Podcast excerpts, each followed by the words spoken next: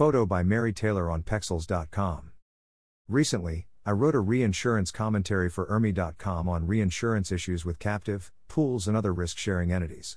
Coincidentally, in January 2023, a Washington federal court had to deal with a risk sharing pool's claims of breach of a reinsurance contract and a reinsurer's motion to compel arbitration.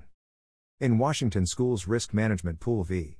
American Reinsurance Company, number 21 CV00874LK, D. Washington, January 17, 2023, a pool issuing coverage to school districts in Washington state indemnified a school district for a settlement involving allegations of sexual abuse against the school district and a teacher. The pool was reinsured and sought coverage under its reinsurance agreements for the settlement. The reinsurers rejected the claim and the pool brought suit in court, originally Washington State Court, but one of the reinsurers removed the case to federal court. The decision involves a motion to seal certain documents, which the court allowed and is reasonably interesting, but the main focus for our purposes is the court's approval of a magistrate judge's report and recommendations to grant a reinsurer's motion to compel arbitration and to stay the litigation against one of the reinsurers.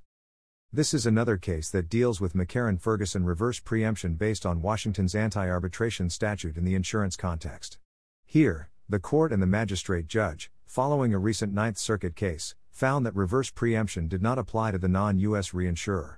This was because the reinsurer was seeking to compel arbitration under the Convention on the Recognition and Enforcement of Foreign Arbitral Awards, and because the convention was not an act of Congress, it was not reverse preempted by application of the McCarran Ferguson Act. Because one reinsurer was domiciled in the U.S. and the other was not, this led to a split result on arbitration. The magistrate judge recommended granting the motion to compel arbitration of the non U.S. reinsurer and also recommended that the action against that reinsurer be dismissed. For the U.S. reinsurer, the magistrate judge recommended that the litigation be stayed because it would be inefficient to have two proceedings because the same facts and circumstances apply to both reinsurers and separate results would not make sense. In states like Washington that have anti arbitration laws applicable to insurance, McCarran Ferguson reverse preemption can result in this kind of split result on whether an arbitration cause is enforceable.